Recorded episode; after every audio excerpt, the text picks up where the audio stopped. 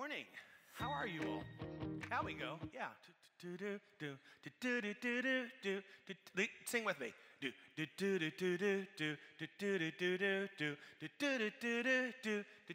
I don't know how it ends. That's that's pretty that's pretty much it. Uh, that's what I got there. How are you guys this morning? The weather's been good. We've kind of got a break in the rain.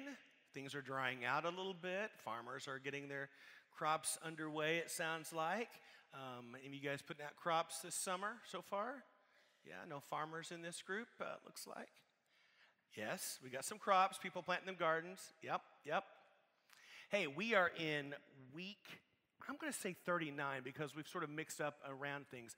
I'm going to say 39. Let's just say we're in week 39 of 52 weeks of a series we're going through called Core 52. Who thought we would ever see this day? We're not there yet, but we're getting close. It's been good talking about things that matter to God, some important key um, topics and ideas and concepts that the scriptures lay out for us that will affect not just how we think about God, but how we think about the life that God has left us here to live out to his honor and his glory. Today we're talking about a topic that is super important, and yet, unfortunately, I don't think we talk about this enough in our churches. We're talking about the Holy Spirit. Our key verse is from Acts chapter 1, verse 8. Alan and I talked about this a little bit last week when Jesus ascended. Um, he sent his disciples to wait. And here is this command that he gives them. He says this When the Holy Spirit comes upon you, you will receive power and be my witnesses both in Jerusalem and through Judea and Samaria and to the ends of the earth. When the Holy Spirit comes upon you, you will receive power and be my witnesses both in Jerusalem and throughout Judea and Samaria and to the ends of the earth. I grew up in a Holy Spirit church where the Spirit was, was just pantamount, paramount. That's the word I'm looking for. The sermon was led by the Spirit. The preacher would get up and say, I've prayed about it. The Holy Spirit led me to talk about this thing this morning. The songs, the song would say, I prayed about it, and the Holy Spirit led me to these particular songs. So we're going to sing the songs that the Spirit gave me. The sermon could be interrupted by the Spirit. Someone could jump up and say, I have a word from the Lord, from the Holy Spirit, that I need to say right now. Songs could be interrupted by the Spirit or prolonged indefinitely because the Spirit said, Keep singing, keep singing, keep singing. And it sounds very spiritual. And I'm telling you, there were moments where it felt so strong. The Spirit was so evident in those, in those moments. But there were also moments, and those of you who grew up in that culture, where perhaps it felt a little chaotic and maybe even a little confusing. And as a young kid, maybe even a little scary. Anyone besides me identify with growing up in that? Yes, at the back. The Holy Spirit that was something that could come on you at any moment uh, and without warning and make you do stuff that you wouldn't normally do and so while I was told that the Holy Spirit was of God and was God, at the same time I'm thinking, well, if the Holy Spirit stays over on that side of the church, it'll be just fine with me. Even today, when I hear someone say, I just felt led by the Spirit, I get a check and I push back, pull back a little bit and go, now what exactly do you mean by that? Maybe you ask the same thing. What does it mean to be led by and empowered by the Holy Spirit? So today we're going to look at the Holy Spirit, God's Spirit, and unpack the promises that we have, that God gave us, that He would dwell within us and empower us to do what He calls us to do. To everyone who has been born again, the promise is that we are born again by the Spirit and we have God's Spirit within us. So, today, We're going to ask and we're going to hopefully answer the question what does that mean and, and what does it look like? So let's pray, and I'm going to have you turn your Bibles to uh, the book of Acts, and we will start there and work our way through some other scriptures and hopefully learn more about how the Holy Spirit works in our lives. Father, this morning, our desire is to be a Holy Spirit church. We want your Spirit to be the paramount aspect of what we do and how we do it and why we do it. We want to be led by you.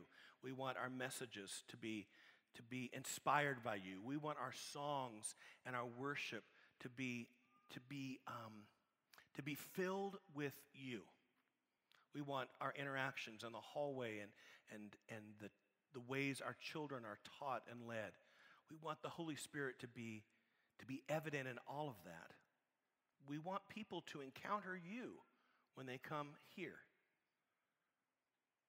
So, God, this morning we open our hearts to you to learn from your word. We pray that, that we would have minds and hearts and ears to hear and understand, and then hands and feet to be obedient to where you lead us. We pray in Jesus' name. Amen.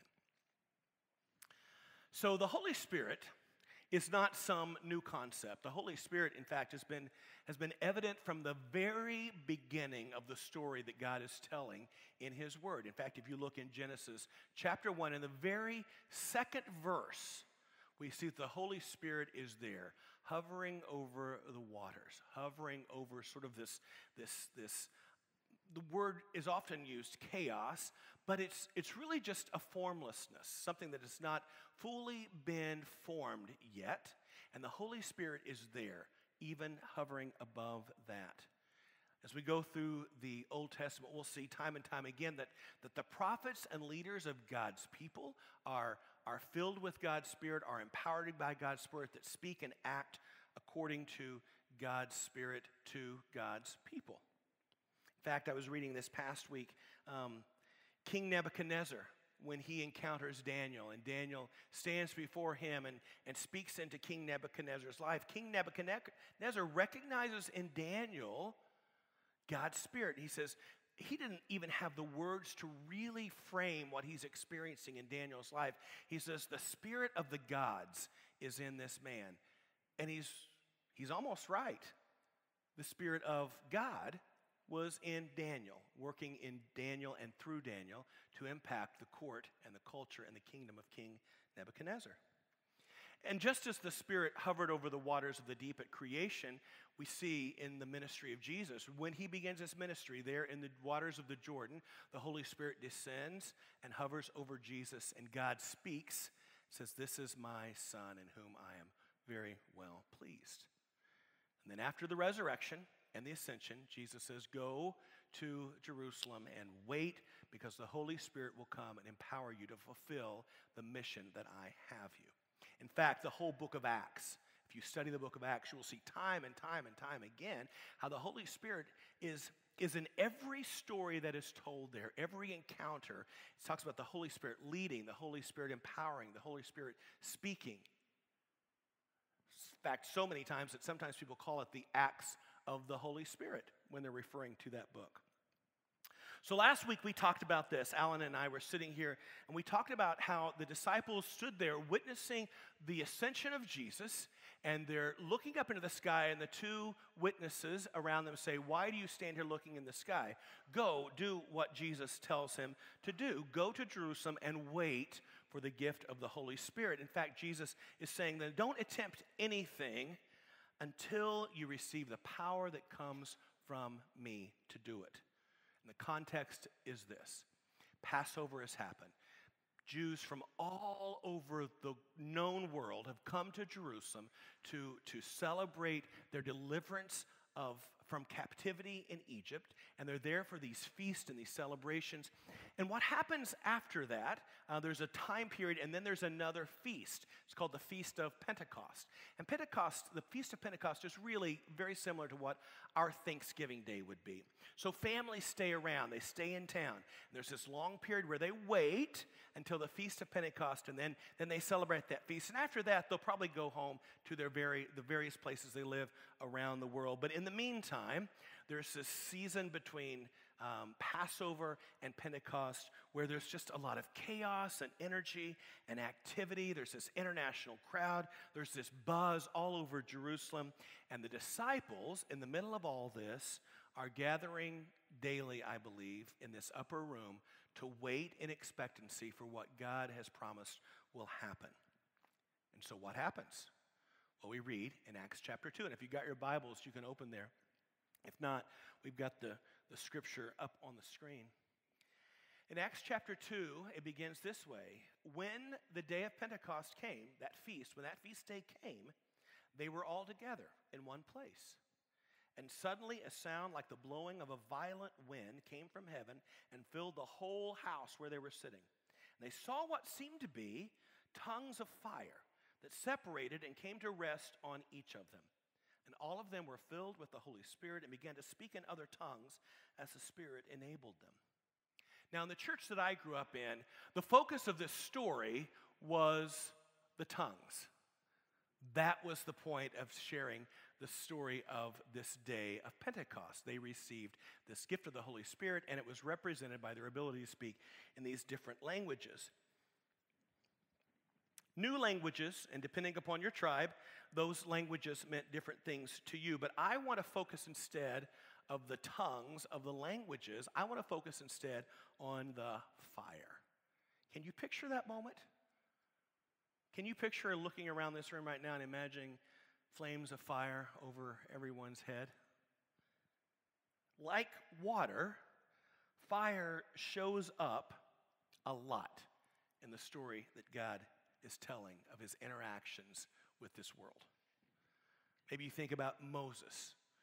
Many of us know the story of Moses. And before Moses began his ministry, he had this encounter with God out in the desert on a mountain, and there was a burning bush that never burned up, it was never consumed. So we have this, this, this, this flaming bush, and Moses encounters God there.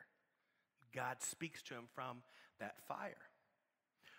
Think about this when the Israelites are, are leaving their slavery in Egypt and heading to the promised land, God does something very interesting. He reminds them every day and night of his presence with them. In the daytime, his presence was signified by this cloud that would, that would go with them and lead them through the desert. And at night, when they would settle and select where they were going to camp for the evening and put up the tabernacle, this worship, giant worship center tent. They would put that up, and that's where they would worship the Lord at. What would happen is this pillar of cloud would become a pillar of fire. And the pillar of fire would rest right over this tabernacle, this tent, right there in the middle of the desert. Do you have an image of this right now? Can you picture that? Remember that image. In the Old Testament, we have uh, Zechariah who's given this vision of the city of God, Jerusalem, and it's restored and renewed after being um, just dis- destroyed by the, the Babylonians. Zechariah gets this vision of, of Jerusalem rebuilt and renewed, renewed and restored. And, but instead of walls protecting Jerusalem, God says, I myself will be a wall around Jerusalem. And he describes it as a wall of fire. Man, a burning bush, a pillar of fire over the tabernacle, a wall of fire around Jerusalem. Maybe you grew up talking about the book of Revelation. And in Revelation, you, you know that the day of the Lord will be accompanied by fire. Fire represents in the scripture God's presence, His power, His protection, and this purifying agency. And so, if we can go back to that upper room in Jerusalem and we see the tongues of fire resting on all of the people gathered in that room, it represents the same thing. It represents the purifying presence and power and protection being and resting in and on them. So it's no longer a single pillar of fire over a tabernacle in the desert, it's individual pillars of fire over us. We are now the habitation of the Lord. I love that. Let's keep reading in, chat, in verse 5. Now there were staying in Jerusalem God fearing Jews from every nation under heaven. We talked about that. When they heard this sound, a crowd came together in bewilderment because each one heard their own language being spoken. And they said, This, aren't these just simple Galileans? These guys are from Bedford. What do they know about the Parthian language or the Mede language or the language of the Elamites or the language that those from Mesopotamia, Judea, Cappadocia speak? What do those guys know about the languages of Pontus and Asia and Phrygia and Pamphylia? What do they know about Egypt, Libya, Rome, Crete, Arabia? Have they studied? Have they traveled there? Do they know these languages? Because what we're hearing are those languages declaring the wonders of God in ways that we all understand. They must be drunk. Someone said that. I don't know who. But immediately people are like, Are you an idiot? When people are drunk, they don't become bilingual, they become profane or idiots, but they don't become bilingual. No. They said, What does this mean? Amazed and perplexed, they ask one another, What does this mean? And Peter says, Here's what this means it means that God is doing what he prophesied he would do way back in, the, in, in, the, uh, in Joel. In the last days, God says, I will pour out my spirit on all people. And your sons and your daughters will prophesy, and your young men will see visions, and your old men will dream dreams, and even on my servants, both men and women, I will pour out my spirit in those days, and they will prophesy. Ah, that's an amazing prophecy from Joel. See, no longer is the Spirit reserved for a few special people or a few special places. Now the Spirit of God is poured out on all people men, women, sons, and daughters. That's a lot of people and a lot of different categories of people. And as if to understate that, or overstate that, or underline that, Peter says, Everyone who calls on the name of the Lord will be saved. Everyone who calls on the name of the Lord will be saved.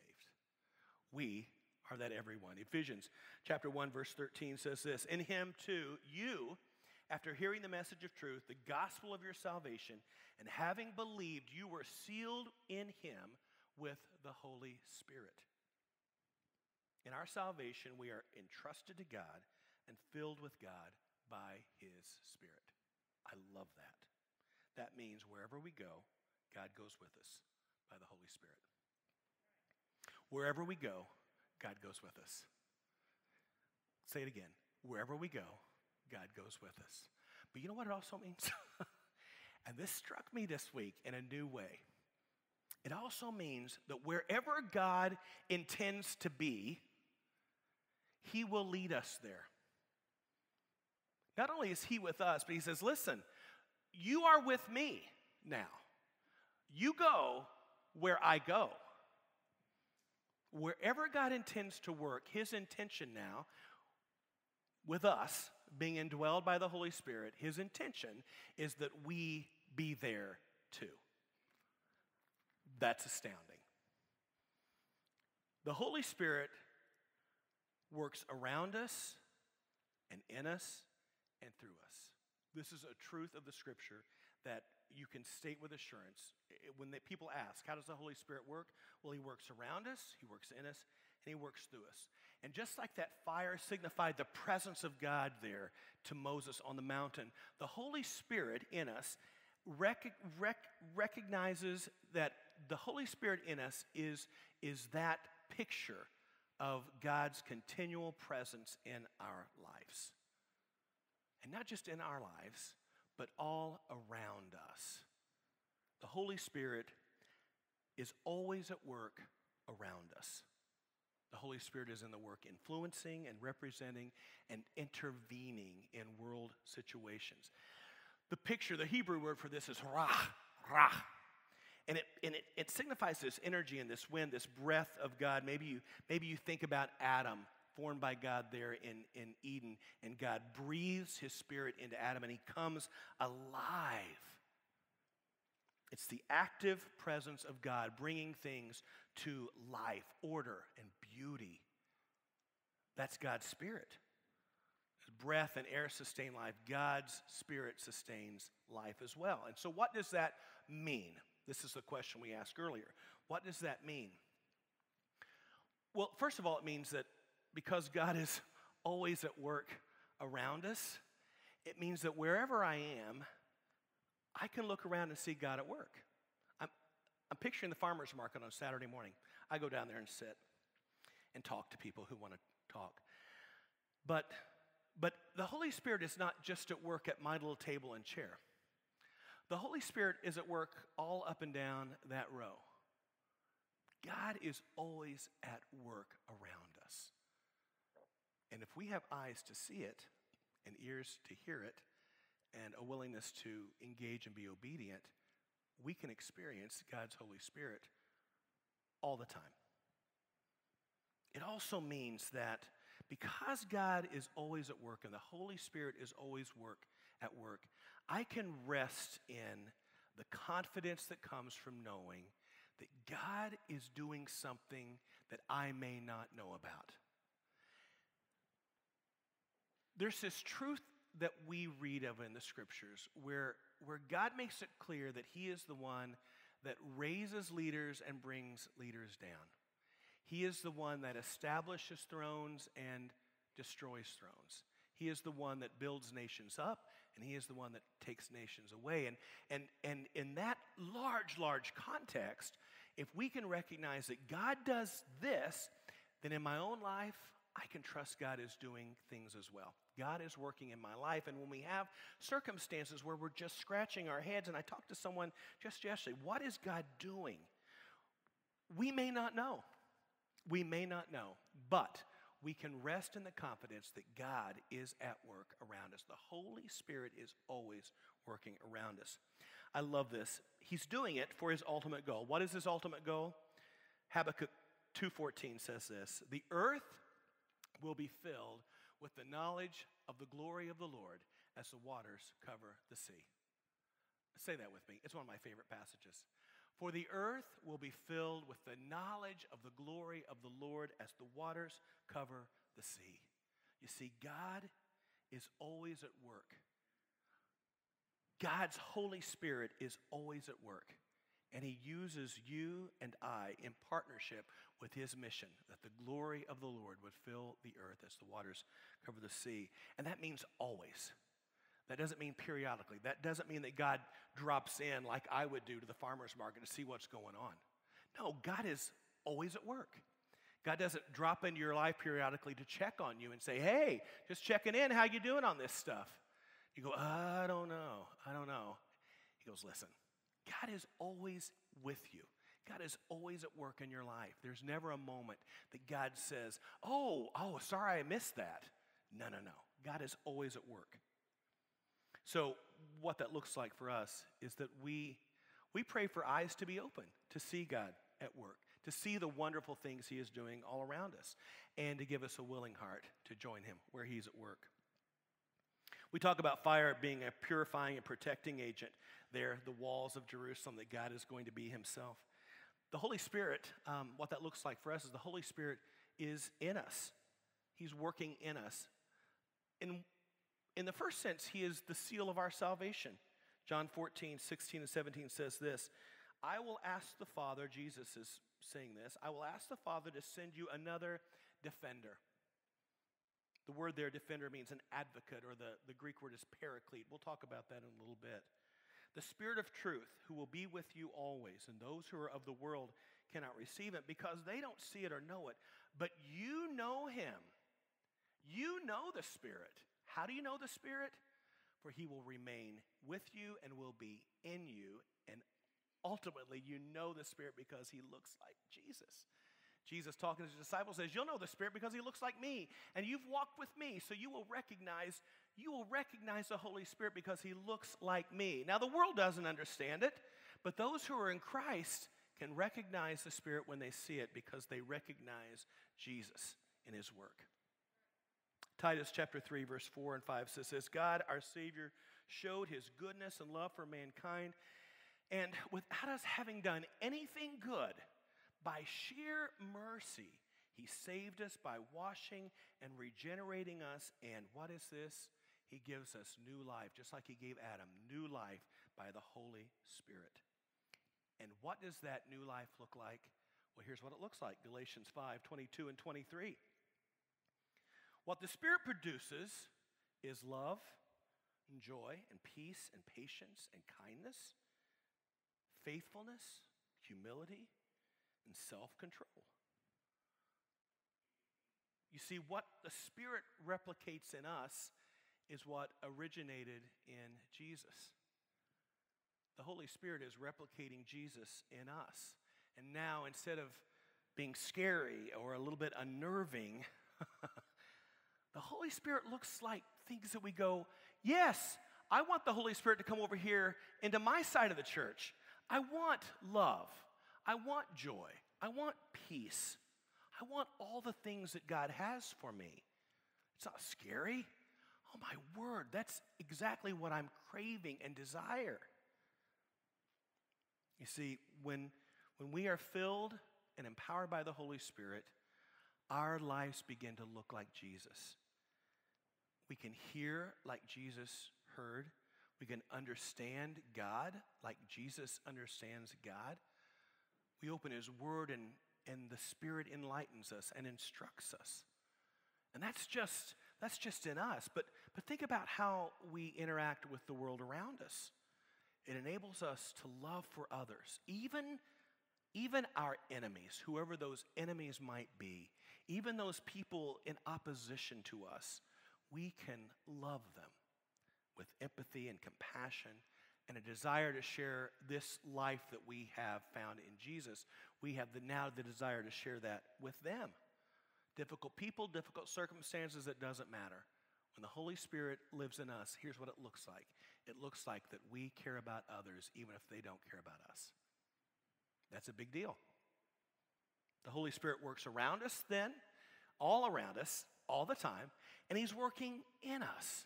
He's reminding us who we belong to and who we're supposed to look like. And then the scripture says that he empowers us. He works through us. Jesus promised the disciples that they would receive power from on high when the Holy Spirit comes. And then in Galatians, we see a picture of what this power looks like the love, joy, peace. And that power then flows through us. Just as the, the of God sort of energizing and life bringing Spirit of God brings life and light into the world around us. The Holy Spirit empowers us to do the same, to bring light and life wherever there's chaos.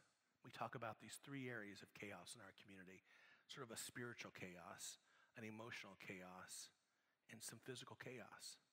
And God says, This is where I want you to be present. I've put my spirit in you so that I can go to those places and be there in those situations. Remember, He works in the world through us. So wherever we go, God goes with us. But remember that wherever God desires to go, He sends us. Wherever God intends to work, we are His instruments. So, our focus as a church is to give ourselves to the work of the Holy Spirit. I want to be a I want to be a Holy Spirit church, don't you? So, what this looks like in our community is the way we address and speak into and walk into um, a couple of at risk communities. And I've, I've talked about this a little bit before, but today I'm going to talk about it again briefly. There are three at risk communities that we've identified as areas of targeted focus and those three areas are this the spiritually at risk, the emotionally at risk, and the physically at risk. And we're learning and talking about how to define those at risk groups. But in each one of them, we are praying that God would instruct us and empower us to take Jesus into each of those situations, those at risk populations. Just like that, that pillar of fire that settled over the tabernacle, we, we carry the presence of God wherever we go. We have, whether we see it or not, a pillar of fire over our heads whenever we walk out these doors. Now, I talked about this idea of the paraclete. The Greek word for uh, helper is paraclete. Helper. We all want to be helpers, don't we? We appreciate helpers in our lives. The scripture says that if we make ourselves available to the Holy Spirit, the helper, then he will make us helpers as well. 1 Corinthians 12 7, Paul gives sort of a picture of what this sort of looks like. Here's how he described it He says, A spiritual gift is given to each of us so that we can help each other. To one person, the Spirit gives the ability to give wise advice. To another, the same Spirit gives a message of special knowledge. The same Spirit gives great faith to another. To someone else, the one Spirit gives the gift of healing. He gives one person the power to perform miracles, and another the ability to prophesy. He gives someone else the ability to discern whether a, a message is from the Spirit of God or from another Spirit, discernment. Still, another person is given the ability to speak in an unknown language, while another is given the ability to interpret what is being said. But notice this it's the one and the only Spirit who distributes all these gifts. He alone decides which gift each person should have. Now, at 55 years of age, I'm discovering something about this passage. I'm learning what I think is a very important lesson. I try to share this with people when we talk about spiritual gifts. When it comes to spiritual gifts, it is really not that important which gift you have. What is important is the gift that someone else needs. You see the distinction there? It doesn't matter really what gift you have because your gift is not for your edification, the scripture says.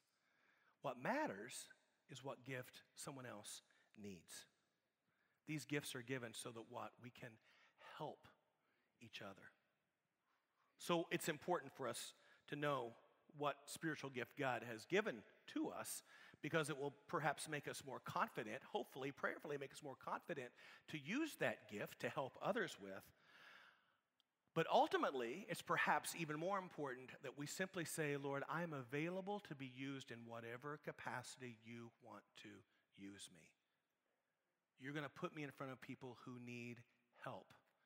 And I open myself up to you to allow the Holy Spirit to work through me to help someone else. If someone is sick, what do we do? Do we call and wait for someone who has the gift of healing? No. We pray for the person who is sick. We say, let's pray, let's pray for you. And the gift of healing is not in my hands. The gift of healing is something God does for someone who needs healing. They receive the gift of healing. I did this once. I pray for people all the time, but there was one moment I remember years ago. We were standing outside the church auditorium doors, and someone said, I have just had an excruciating headache for four days. Horrible headache. And honestly, I can tell you that without thinking too much about it, I just laid my hands on their head and say, Lord, give them relief. And I took my hand down, and they said, my headache's gone. Like, wow, that was incredible to be used by God that way. Now, do I have the gift of healing? I did in that moment, didn't I? But if you bring your crippled and your lame and I pray for them, God may choose to heal them and He may not because that gift does not reside in me. It works through me when I say, God, help me to be available to help when there's a need that I can see. This week I got a chance to use some discernment. I had a conversation with a friend on the phone, and, and I got a chance to listen as he was talking and just pray, God, you know, show me what's really going on in his life. And then, and then as I prayed that, God gave me some words to encourage him with where he is in his life. I got to pray for someone who was in a scary and stressful situation, and God answered that prayer as well. And so, do I have the gift of wisdom and discernment and, and prophecy? No, I don't think so. But God used me to give that gift to those who needed it. Do you hear what I'm saying? You understand that? God, by His Spirit, can use us in amazing ways. Because He is always at work around us, He can bring us into places and situations where He says, I need you to be me there. Because He's working in me, I know that the Holy Spirit is always resident there. He's at work in me too, but but but he can he can multitask. He can be working on me and then working through me as well. Ultimately, we have the Holy Spirit in our lives not so that we can brag about how much we have the Holy Spirit, but so that we can build up the church. It's about the church. In verse 27, it says, All of you together are Christ's body, and each of you is a part of it. And God gives us these gifts so that we can be fully functioning members of his body. And so 1 Corinthians 12 31 says, You should earnestly desire what gift? The most helpful gift. the most helpful gift. It says in verse uh, 7 a spiritual gift is given to each of us so that we can help each other. What's he doing with these spiritual gifts? Well, he's creating his body, a fully functioning body in which he can be glorified in this world and in this community. So, what do I do to know and recognize the work of the Holy Spirit in my life?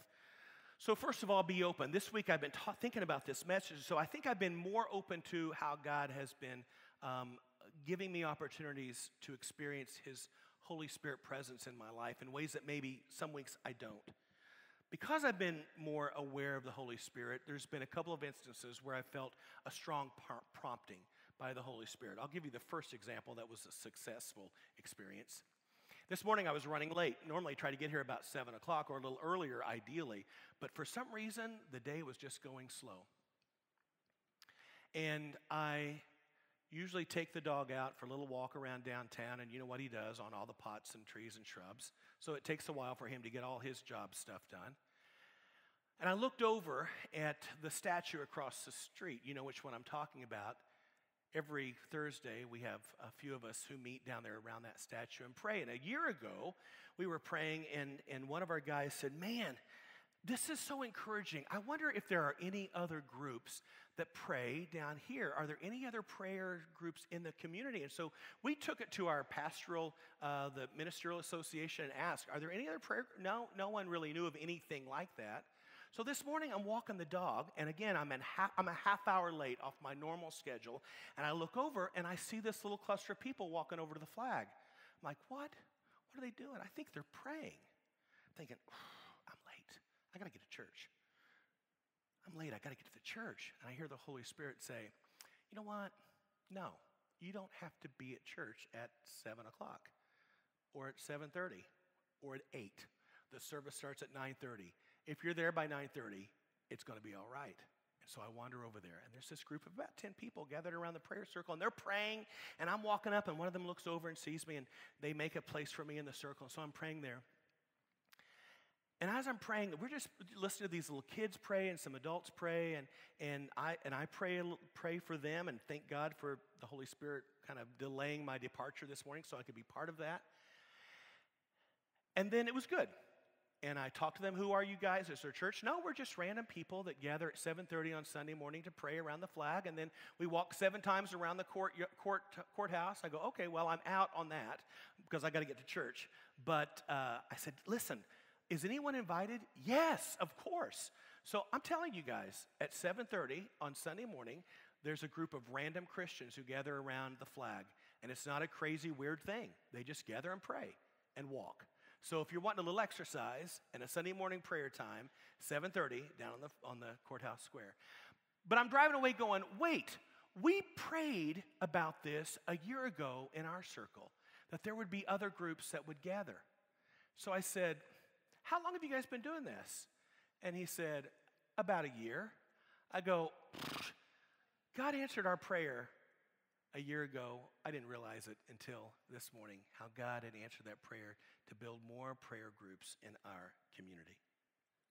Be obedient. So be open, just be receptive. Ask the Lord, Lord, I want to be more aware of how you're working around me. And then be obedient. Yesterday, we were praying at the end of our little leadership retreat, and the Holy Spirit impressed on me something. I believe it was the Holy Spirit said, You need to do this. I'm like, I'm no, I'm not doing that oh, it's like, no, you, Tim, this is really, this is, this is something right here you need to do. Go, oh, God, this is a bad time. People are praying. I'm not going to interrupt the praying time for this. And as I hear myself talking right now, I go, how stupid that I would interrupt God when God says, I need you to interrupt me right now and do this. And I didn't do it. I didn't do it. And that's, I, I thought about that all week long. So,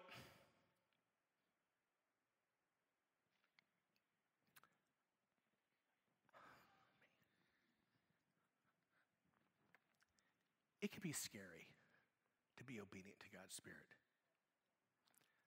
Just know that. And it's all right if you're scared. We all are scared. So, God told me to get people to come and gather around Roger Gales to pray for him.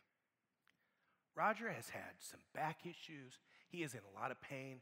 They get him shots after shots after shots, and nothing really seems to work. I said, God, I want to help Roger. And he goes, Well, have everyone stand up and lay hands and pray for him. I said, Oh, no, I'm not going to do that. That's that you? Is that really you? It's like, Yeah, yeah, that's me. That's me.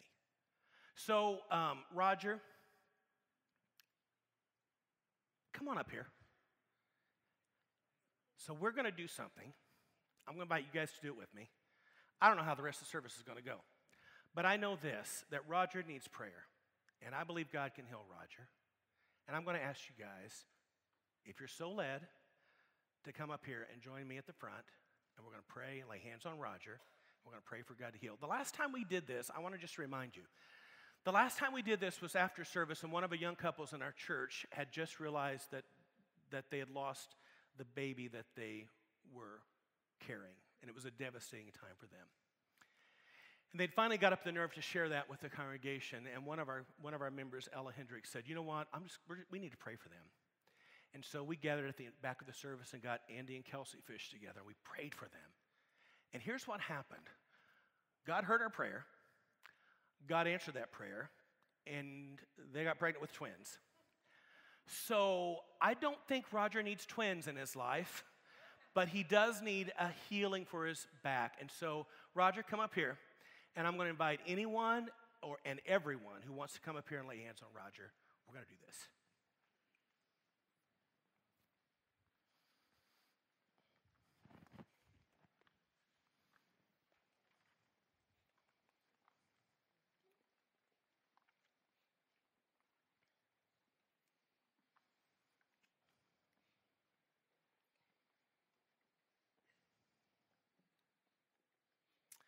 So you can pray however you want to pray, in whatever manner of prayer that, that, uh, that you feel led to pray. You can be silent, you can pray out loud.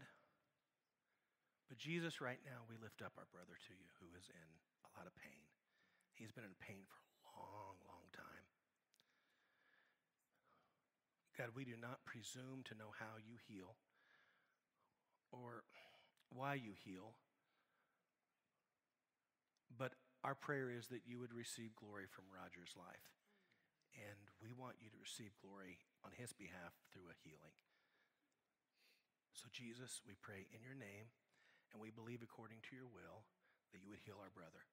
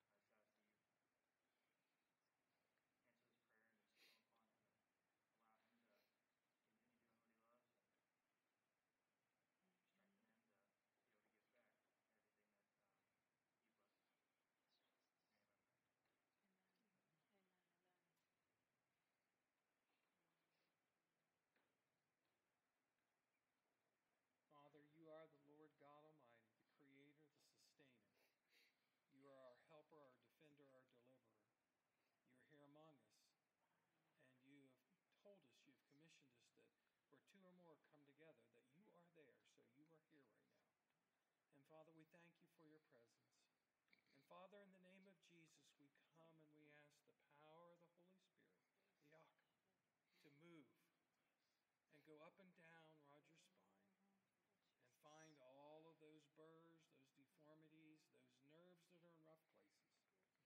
And let the balm of your healing hand lubricate, move, and restore. That Roger may once again celebrate and enjoy the day to day life. And let this just be an example, Father, of the power of the unity of God's people who come together for the purpose of bringing glory to you. We thank you for Jesus. We thank you for the Holy Spirit, Father, and we thank you for your plans, for they are awesome and they are great. We thank you for your voice. We thank you for what you are doing now in Roger's life. In Jesus' name we come and believe. Amen.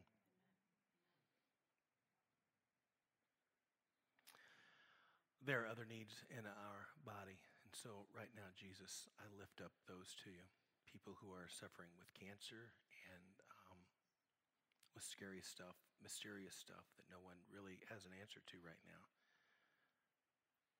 Jesus, we pray that we would be able to be ministers of grace and goodness and to allow your spirit to flow through us into the lives of these people. God, we, we trust you with our lives and we trust you with the lives of the people that we love and care about. We pray for healing. In Jesus' name, amen. amen. Well, we're not done with church yet. So, so have a seat. But this is what it looks like to be open and to be obedient and to be ready to use you when the Holy Spirit prompts you to be used. And to be confident, because it can be scary to say, okay, I know we're all having a great time right now, but can we just stop and do this thing? And I really thank you guys for doing that. We're going to share in the time of communion. And in this time of communion,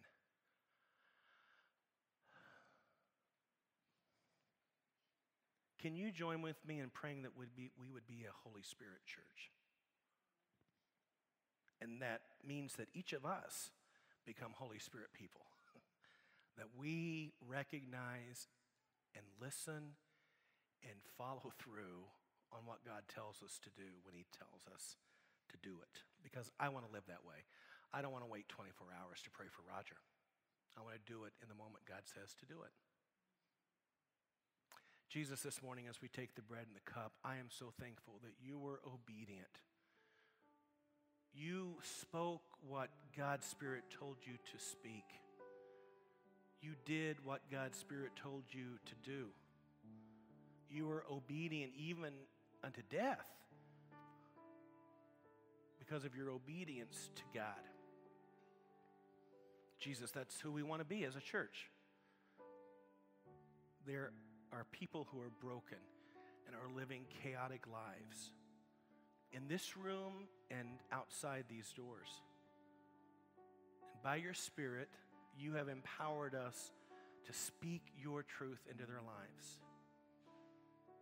So, as we take the bread and we take the cup this morning, may this be a, a commitment meal that we renew again our,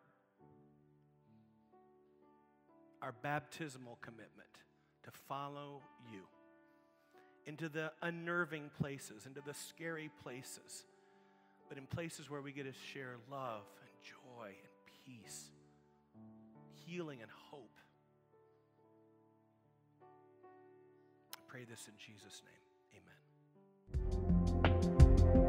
Thank you for watching this message from Sherwood Oaks Christian Church. Did you know you can view any message from the past six years at socc.org/messages? You can also view complete worship services from the past month at socc.tv.